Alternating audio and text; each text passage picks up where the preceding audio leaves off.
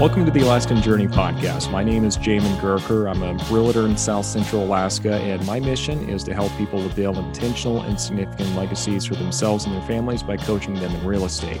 And the purpose of this podcast is to showcase the authentic lifestyles that people live who are right here on the last frontier. And today we have a very special guest. We've got the man, the myth, the legend, um, the star of the Sean in Alaska YouTube channel, talking about living off grid um, around the Soldotna Funny River area. So, uh, without further ado, please welcome Sean. Thank you very much. Thanks for having me, Jamin. Anytime. So, I guess Sean, the the first question I have here, and we kind of have this question for everybody when we're first getting started, is really what's what's your Alaska story? What's what you know drew you up here? Well, I'm actually a second time returnee to Alaska. So the first time I moved up here, I moved up in 1998 uh, after a, a, failed marriage, which I'm sure a lot of guys have done up here, um, and took a job in Fairbanks. And I lived in the interior for a couple of years and ended up leaving Alaska to go back down to the lower 48 because I have two daughters down there and wanted to be closer to them. And I just never got Alaska out of my blood. So I moved back up here again in 2013 and this time for good. Oh, outstanding! So you were in Fairbanks before, and then just decided to go down to the to the Kenai Peninsula. Yeah. Oh, outstanding! So really, for those of us, or for those who aren't um, uh, real familiar with the the climatic differences between those two areas, can you kind of explain that a little bit? yeah. So um, the cold in Fairbanks can best best be described as you've got to be kidding in the winter. I mean, it was in, in 1999 for three weeks, the high temperature was 45 below zero and the low temperature was 63 below zero. And that was ambient temperature, not a wind chill. That's how cold it was. Ooh. Whereas on the Kenai Peninsula, where I'm at now, it's not unusual to get to 20 below zero, but it won't last for as long. Um, so you can still get out and do things outdoors. You can still have fun. I mean, it still gets dangerous if you're, you know, if you don't take precautions with the proper gear and proper equipment, but it's nowhere near as dangerous as, as the winter was in Fairbanks. Gotcha. So you really did prefer, I mean, it's all relative, but a more mild climate. And that was definitely a good draw there. Um, what what are some other things that really drove you down to the Kenai Peninsula. Yeah, I'd be lying if I didn't say it wasn't the fishing. Um, I, my property is a quarter mile away from the Kenai River, uh, and I've got river access with a couple of friends right right on the, the bank of the river. So, fishing for kings, fishing for sockeye, fishing for silvers. Yeah, it's just it's beautiful. Uh, you know, dip netting is you know basically 35 40 minutes away um, i'm not i'm an hour and a half to two hours away from homer so i can you know catch a charter and go out and do a little bit of halibut fishing uh, out in the cook inlet it's just i think the best of both worlds here man that's perfect i mean especially if you're trying to to live off grid and you're trying to do a little bit more subsistence living those those things really do make sense so so yeah if somebody's trying to get a lot of fishing in the kenai is definitely the place to go Oh yeah. Oh yeah. Okay, outstanding. All right. So, well, I guess what was your so the plan was okay, went to Fairbanks, moved to the lower 48, moving back to Alaska. And you I'm assuming you've been to the Kenai before, so you kind of knew what it was all about before you got there. Actually, I hadn't. Um, really, it's kind of okay. funny. I, would never, I'd never been to Fairbanks when I first moved up here. Uh, I just, I, I sent a resume off in the in the mail to uh, the company that I currently work for, and um, sent it next day. Aaron, they called me two days later and offered me a job in Fairbanks, and I said okay, and I went. I, I I've never had a problem going any place at all. Um, I'm born and raised in the in the San Francisco Bay Area in California. Um, and so, you know, you hear horror stories about, oh, this is a bad neighborhood or that's a bad neighborhood. They really have no idea up here what a bad neighborhood was compared to the lower 48. Um, I've seen a couple. Anchorage has got one or two that would would make me kind of think twice and get a little little nervous. But eh, there was really I'd never been to Fairbanks. I'd never been down to the Kenai, and all I knew was down here it was a, a, milder climate and I would get to fish more and I wouldn't have to drive to fish. And I could always drive to the interior and go camping and stuff up there if I wanted to. Uh, but here's where I, I kind of really wanted to make my home. And it was based entirely on climate. Oh, good deal. So I know a question that a lot of folks have then um, that they usually, I'm sure it's a question you're used to, you know, because uh, so many people are probably asking it, but the decision to go and, and kind of live off grid, what was the, I guess, was there any one defining thing that made you decide to pursue that lifestyle? And is it something that you've, you know, what kind of, um, um, feedback, I guess, do you have so far for for people who are aspiring to the off grid lifestyle? I, I guess the the thing that drove me in this direction would probably be blamed best on Dick Proenneke um, and Alone in the Wilderness. I, I just watched that man just talk about a master carpenter. And, and we were right around this. He was 51 years old, I guess, when he did that. And when I moved back up here, I was 51 years old. Uh, and I, I, I thought in the long run that I could do a lot of stuff for myself. And I don't really, I mean, I, I came from a electronic lifestyle in the lower 48, but I didn't need 90% of the stuff that I had. Uh, so I thought I could, I could do something for myself here um, that would be more fulfilling. So it was a fulfillment issue for me more than anything, I think. Hmm, okay. So I guess let me ask you this. What's what is it about living off grid that feels more fulfilling? It just it puts me more in touch with nature. And you know, I I know that's probably a real cliche statement to make, but you know, when you're sitting here and you've got no power going on at all, and, and the wind's blowing through the trees and you can hear it, and you know, you can hear the birds, or you're sitting out in your yard and you look up and there's an eagle, or you look off to the side and there's a moose. Um, I had a moose five feet away from me when I was working on the generator the first week I was out here. It's just amazing to me. I, I just enjoy every aspect of it.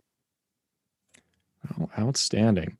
So I guess when you were first getting started, then um, did you have well, let's let's let's back it up a little bit then. So we're we're in the beginning stages, you know, right now of of doing off grid. You're working on on building the cabin and everything else now. Um, can you give us maybe kind of a quick snapshot of of where you're at in that process of um, of getting all that built out? Okay, so last summer was the first year working on the property. Um, I cut all of the trees down for the driveway and the pad area by hand. Uh, it was much cheaper to go that route um, saved up the logs and the poles that I had from it to use on future projects. Hired a guy with a bulldozer to come in and bulldoze everything out, you know, to get down below, um, to get down to dirt level, uh, and then um, brought in, I think it was 11 loads of gravel for the driveway area and moved a fifth wheel trailer onto there. Spent last winter on the property in a fifth wheel trailer, um, and then this spring has been basically getting the gardens working, put in uh, put a solar panel in to power my elect or my electrical needs during the summer.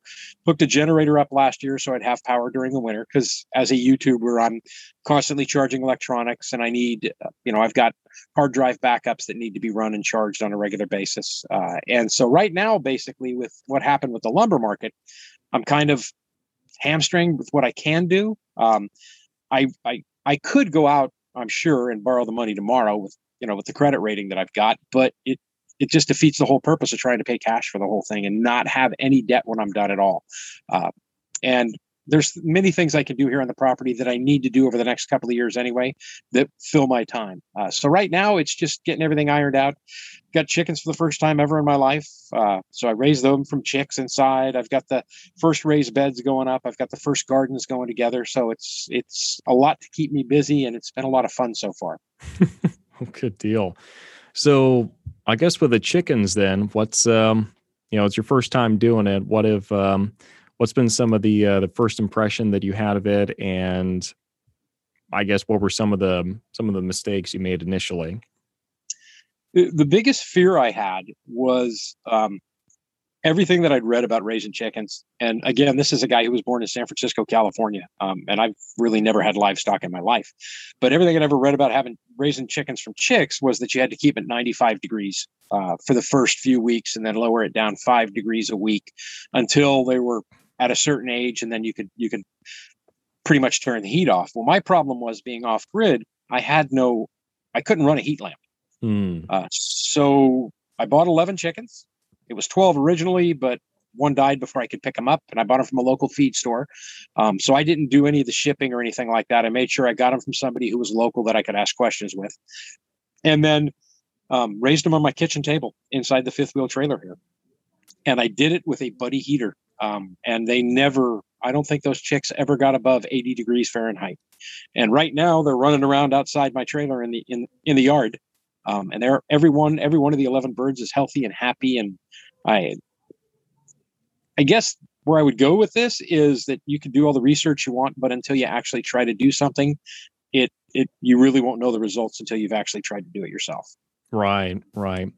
Because I mean, I, I feel like there's really you get to a point where it's just analysis paralysis, and it's either sink or swim, or jump in and try, or or don't do it at all. I feel like we exactly. I feel like we, um, yeah, we as a society, just because we have so much information at our fingertips, it just paralyzes us so often. It does and i've been guilty of that myself where i've said i really want to do this i really want to do this and and and for whatever reason i oh i need to learn something else i need to learn something else first and finally i just get fed up with it and i go i'm just going to do it and if i mess it up i mess it up. Um, and that's why i, I kind of why i did the youtube channel because my kids live in california and they get to see their dad make all his mistakes up here so that's that's awesome. So the so the youtube channel it's kind of a good way to just showcase the lifestyle to other people but it's also a way to to kind of stay in in connection with the family down down south relatively. Correct. Yeah. Oh outstanding. So what's uh so what are their thoughts on on dad and uh and grandpa um living off grid up in alaska? Do they come up and visit often? What's um what are their thoughts? So my my oldest daughter just had her second son and they're all coming up for the first time ever next year um, my youngest daughter's been up here a couple of times, but she hasn't actually, neither one of them actually been to this property because this all happened last summer and this year. And with everything that was going on last year, traveling was kind of out of the question for the, for the kids. So. Gotcha. So it's going to be about two years worth of, um, worth of development thereabouts right. when they, when they get up here. Yeah, and they think dad's nuts anyway. But whenever they have a question about gardening or when they're trying to do something, or you know their, their husbands are saying what's going on here, I, I always get a phone call. Hey, what would you do here, Dad? so I may be nuts, but I I seem to come up with the answer. Sounds about right. so I guess let's uh, let me ask you this real quick then. So with the chickens, do you have like a, a specialized chicken coop, or do they just manage to stay warm with their feathers during the winter time? What does that look like? So, again, this is just from what I've read before. Um, and a great resource up here is the UAF Extension, um, University of Alaska Fairbanks uh, Agriculture Extension. Uh, and they're online, and you can get all the information you need if you're interested in getting into animal husbandry or gardening or planting uh, from a small scale all the way up to a commercial scale. Um, where I'm at with with the people I've talked to locally, generally speaking, I probably won't have to heat the chicken coop. Now in Fairbanks, I would probably have to insulate and heat the chicken coop, but down here it shouldn't be a deal. Um, the chickens right now at, at 30 degrees Fahrenheit or 25 degrees Fahrenheit in the morning when they've been outside, uh, once their full feathers come in, they'll keep themselves warm. Um, you just when, I, when i'm designing the coop i just have to make sure i've got plenty of ventilation but at the same time no way for drafts to get in there because the drafts are what are going to give them a big issue. Right. No that that does make sense. But okay. Well good deal. Deal. So just kind of planning for that in the future here then. And right. what would you say has has kind of been one of your one of your bigger challenges up to this point? Because i mean i'm sorry go ahead no, I, I was just going to say that having lived without electricity and having lived without water at different times, this is the first time I've ever done both together. And the thing that you're going to miss more is water, uh, because the the amount of times you actually use water every day, you don't even think about it. Um, as as much as you think about how much electricity you use. But when you go to do when I go to do dishes, I have to boil water that I store because I have no well put in here yet. You know, like I said, it's a it's a new property, it's a new development. Eventually, there will be a well, but if I'm going to do dishes, I have to boil a pot of water on the stove to get hot water to wash my dishes. Um, you know, and and because water for me is scarce and I have to haul it, um, I use biodegradable everything in my water so that I can at least use that water again to possibly water a plant or, you know, especially this time of the year to throw into my garden.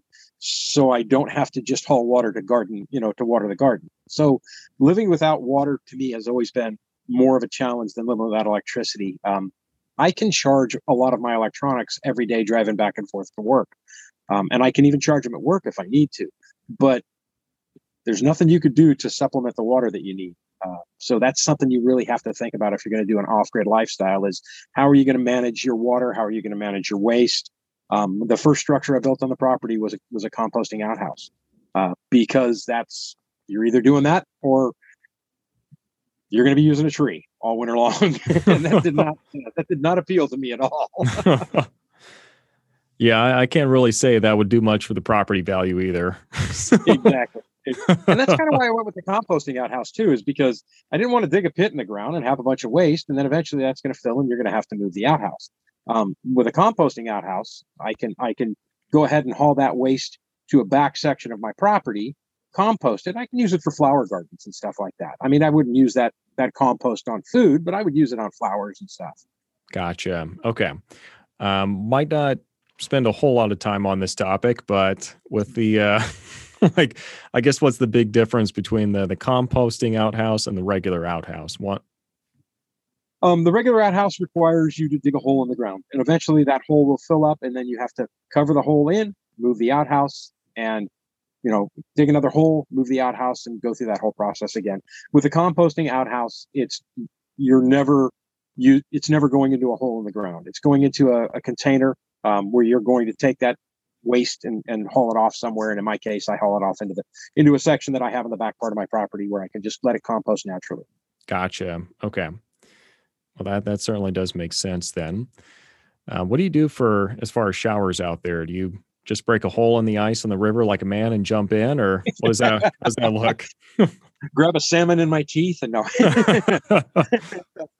um, I, I'm really lucky in that uh, my, my one of my best friends from high school that I grew up with lives right around the corner from me, about a mile and a half away. So I usually swing by his house and use the shower over there. Um, I pick up my water over at his place too. Uh, I've got a neighbor down the road, right on the river, that you know she's always telling me, "Come on by, get water, get whatever you need. If you need to use a shower, go ahead." Um, but in Alaska, unlike the lower 48, a lot of our laundromats up here are set up with in any area that may be off grid with shower stalls too. So you can actually take a shower while you're doing your laundry. Um, and the Soldotna um, laundromat, the Soldotna Wash and Dry, has a shower um, accessibility there. So if, if you really didn't know anybody and you were doing this on your own, you could actually do your showers while you're doing your laundry in town. Hmm, that's really cool. I did not realize that down in. Yeah, I, I didn't realize that. Okay, that's that's good to know. yeah, that's, it's handy uh, too if you're down here fishing and camping, and and you know you're down here in your trailer, and you say, "Oh man, I I do not want to drive all the way back smelling like these fish, so I'm going to stop off at the laundromat and quick catch a quick shower before I head back out." So it, it's pretty handy. Yeah, no, and that's that's a very um, very relevant problem in Alaska during the summertime. So yeah, definitely, uh, definitely good to have something in your back pocket. Yeah. So let me ask you this then. You kind of mentioned your friend around the corner, um, the other neighbor that's that's willing to to help out any way that she can. Can you kind of talk a little bit about the, you know, I guess maybe the culture of of what it's like living down on the um, living down on the Kenai Peninsula? It's um I guess the best way I could describe it is if if you watched a movie from old America, you know, like the 50s, where the neighbors and the friends are helping everybody out all the time. When you're in a small community like I'm in, and even Soldotna would count because I'm ac- actually outside of Soldotna um, by about a about a half an hour, 45 minutes. When you're in a small community like that, you see the same people every day. You learn their names. You learn their, you know, they you, first you recognize their faces, then you learn their names, then you start talking people will walk over and introduce themselves. Um, a very, very friendly atmosphere um, in small town Alaska. Um, you do have your characters that really don't want to talk to anybody, no matter what. Uh, but I think you have that everywhere. You just have it a little more pronounced in Alaska. You'll see people in the store that you know you may only see once every two or three weeks because that's the only time they ever go to town. Uh, but generally speaking, most folks down here on the Kenai Peninsula are pretty darn friendly. Hmm. See, that's uh, that's good to hear because I don't know. It seems like the the perception would be if you're in like kind of off grid, small town, it's probably because you just don't want to be around people because you don't really like people. But that's not really the the impression that I'm getting. yeah, no, and and and off grid for me had nothing to do with I'm done with society. Um, I have a, I have a lot of friends who have YouTube channels that are you know, they, they talk about their hardcore preppers and the end of the world. And I'm not into that. I just wanted to do something for me that would bring, like I said earlier, fulfillment to my life. I mean, I am 59 years old now, and the things I find important in life are a lot different than they were when I was 25. So um, I want to have that enjoyment. I want to have the uh, the peace and the and the tranquility of of my property in the woods. I want to have the enjoyment of raising my own food, but at the same time, I want to go to the local brewery and have a nice, you know, pint of ale uh, and have a couple of, you know, have a hamburger and BS with the neighbors and the locals and say, "How you guys doing? Hey, let's go fishing this week." Uh, off grid to me had was never an escape. I, I work in retail every single day, so I see people all the time. It's not, yeah, the, the number of people that actually live off grid um, that work in the general public would probably amaze a lot of folks. Yeah, see, that's uh, that's something too because I've had a number of people reach out to me and they're like, "Well, I don't want to, I don't want to have a job. I just want to pan for gold and I want to hunt and fish on the like ten acres and that's it." And uh, right. of course, of course, I want uh, power so I can play my video games. Yeah, and and don't get me wrong, I could get power on this property if I wanted to spend that expense to bring the power in. And I, I, like I said, for what I use, I can't justify the dollars that it would cost me to bring the electricity in. It is available. And then again, with the whole, I don't want really any debt when I'm done um, because I want to spend that money doing things that I enjoy, like fishing and hunting and getting out with my camera or getting out with my drone and doing photography and video. Um, I don't want that monthly bill that's going to come with with a power hookup as well. Got it. So it sounds like it sounds like going off grid, kind of simplifying a little bit. It's it's about really kind of finding the freedom, not just you know, not just in being able to disconnect, but also just financially and being able to provide for yourself also. Correct. All right. Outstanding. Outstanding. Well, let me ask you this real quick then. Um, you kind of mentioned before that your priorities have kind of changed from 25 to, to where you're at now, 35 uh, ish, I believe it is. So, what's, uh, how would you say the uh, priorities have really kind of shifted since then? Yeah, when I was when I was younger, it was suit and tie time. Um, you know, in the rat race, rushing to get the next promotion, rushing to get the next job, rushing to get the next car. Uh, that is pretty much gone. I mean, that to me, those were things um, that didn't really add to my life. I thought they did at the time, but they really didn't. Now I'm more about substance than I am about uh, the things. Uh, so, you know, I'll, when I go out and I buy something, I don't, I don't generally buy something because I have to have it. I'll give you a great example. We're doing this interview right now, and and I have a Samsung S10 cell phone that I use. Okay. The one I had before this was a Samsung S3.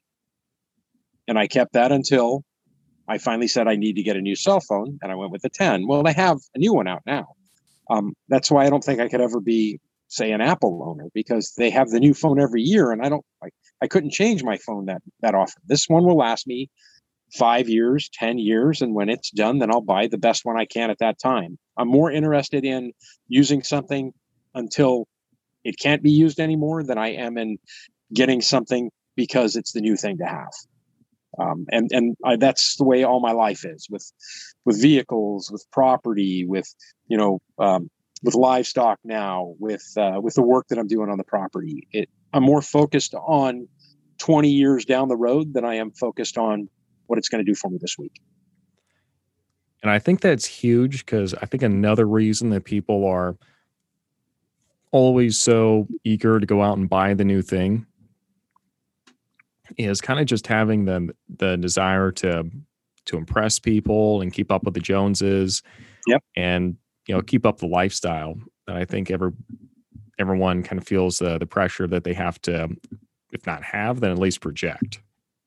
Yeah, and it, it's it's fun. For me, it was really fun when I when when I realized that it was taking me nowhere. And once I stopped doing it, I was like, man, it's, it's really freeing. You know, it's like the whole experience I'm having now every day that I come home. Before it was I'm in a rush because I got to get to work. I want to work more hours. I want to do more. I want to. Now I'm in a hurry to get done with work so I can get home and work on the property and work on the stuff that I have every day around me. And I, it, it's a it's a great feeling to have that flip in your life. You know, to go from that extreme to the extreme where where your property and your home is your focus. Was it uh, was it a little disillusioning when you kind of made that switch initially? No, but I will tell you that the first night that I was here on this property was was uh, probably as dark as it could get. Um, it was, and I don't mean dark in an e- in an evil way. I mean just um, I I went from uh, where the trailer was parked at my buddy's place, uh, plugged in with electricity and everything. Had the trailer moved over that first day, had three days off from work, and had no electricity, had nothing hooked up at all. And I was I lit the inside of this trailer with kerosene lamps. And I sat down with a kerosene lamp next to me, and it was August, so we were actually getting nights again. Um, and I sat down with those kerosene lamps and opened up a book and read for about 15 or 20 minutes. Got so tired that I was done and went to sleep and woke up so refreshed the next day. It was like I had stepped out of the real world into you know the 1800s it was incredible. It was it was really a, a fascinating fascinating evening. And that's okay that really makes sense because you don't have because i mean most people when they go to bed it's really lay in in bed with a phone in front of your face right. for like an hour or so until you you finally go to sleep like a comatose. But just because you're able to just completely i mean really and truly disconnect Sounds it like- was it, it, yeah it was a strange feeling and it was i mean i didn't even have a clock in here for like six months. Um you know that little red icon that was on forever with my alarm clock um you know when i when i lived on the grid uh, the number of times you'd wake up and look at that and, and being out here the number of times i'll wake up and open my eyes and maybe I'll, all i'll hear is the rain slamming on my roof and then I just go back to sleep again. And and man, the sleep has been fantastic. oh, that's that's awesome. Okay, that that really does sound appealing. And I think for a lot of people that's that's why camping is uh is suddenly appealing. But imagine having like just that's kind of your entire lifestyle. Yeah, it's just uh, yeah, it's it's challenging. Um, it, I'll give you another example. I was putting in some posts um, from some of the logs that I fell last summer uh, out here on the property, and and the snow's been gone now for what a month and a half, what almost two months now, and I'm I'm digging a post hole, and I get about three inches into the ground, I hit ice, and I'm going, you got to be kidding me. So I said, okay, I'll give it a break, and I go over to dig the other post hole, straight down, no problem at all. I get down two feet, not a problem. Come back over. It took me three and a half days to dig that one post hole because every time I would free it up, we had some rain, it'd fill up with water, and the ground would freeze again. And you're thinking, this is crazy. But it's not a hurry. It, it's not a race to get things done. Being here on my own property, I can take my time to do it myself. So even that is, you know, as nuts as that was, was pretty fulfilling to actually finally get that darn hole dug. right, because you're actually going to see like the the progress of that every day yeah, it's not going right. to be some ambiguous conceptual work that you do, and I'm sure it's going to benefit somebody sometime. right. Oh, good deal. Good deal. So, what would you say if you had to to let's just say three things that you think most people wouldn't think about, but that's that's true when you're living off grid? You know, what would you say those uh, those three things are. We kind of mentioned before it's it's darker, so uh, you're able to disconnect and sleep better. But what are some other things that most people want to think about until they actually get there? Um, downsize as much as you can before you make that move, um, especially if you're going to do what I did and you're going to live in a trailer as you're building. Uh, it doesn't matter how fancy the trailer are. Trailers are not designed to be lived in full time. Number one, um, and number two, there is no storage space in a trailer. So um, get rid of everything you possibly can get rid of before you make that move. Downsize as quickly as you possibly can. Um, and, and you'll save yourself a lot of hassle because clutter can clutter around you all day long will really clutter up your mind and clutter up everything else that you're trying to do because you're constantly looking at that stuff going man i i got to do a better job at getting this organized. So downsize would be the first thing. Um, the second thing is always have a plan b. Um, if you know if if, you're thinking that you're going to cook on a campfire every day um, you're not especially up here in the winter. Um, so make sure you have a way to do stuff like how do I, you know, how do I cook more than just outside, um, more than using the barbecue all the time? Do I have a way to cook? Do I have a way to keep warm? Um, do I have uh, a way to power things for me? So always have a second plan for everything that you're going to do because chances are that your first plan is going to fail more than once. Um, mine has, and I I put ten years into saying how am I going to do this before I actually did. Um, and I'm trying to think of the third thing would be never lose sight of why you did it in the first place. Um, usually people who want to do this kind of lifestyle have a dream, have a goal of of what they want to do and what they want to be. And if you lose sight of that, you'll end up hating what you're doing. So always remember to have fun and why you did it in the first place, because that's a huge part of of living this kind of lifestyle. Yeah, that's perfect. All right. Well, I I guess in closing, then, um, do you have any any final thoughts or or anything like that you'd like to to share with people who might you know be curious about the the lifestyle or might be looking at making a making the switch themselves? I would just say if you're if you're really curious about it, um, definitely go camping as often as you possibly can. You made a good point there because camping is the ultimate off grid weekend for anybody who lives on grid on a regular basis. Um, and if you find that you're getting to the point where you just want to do that all the time, then this might be the lifestyle for you.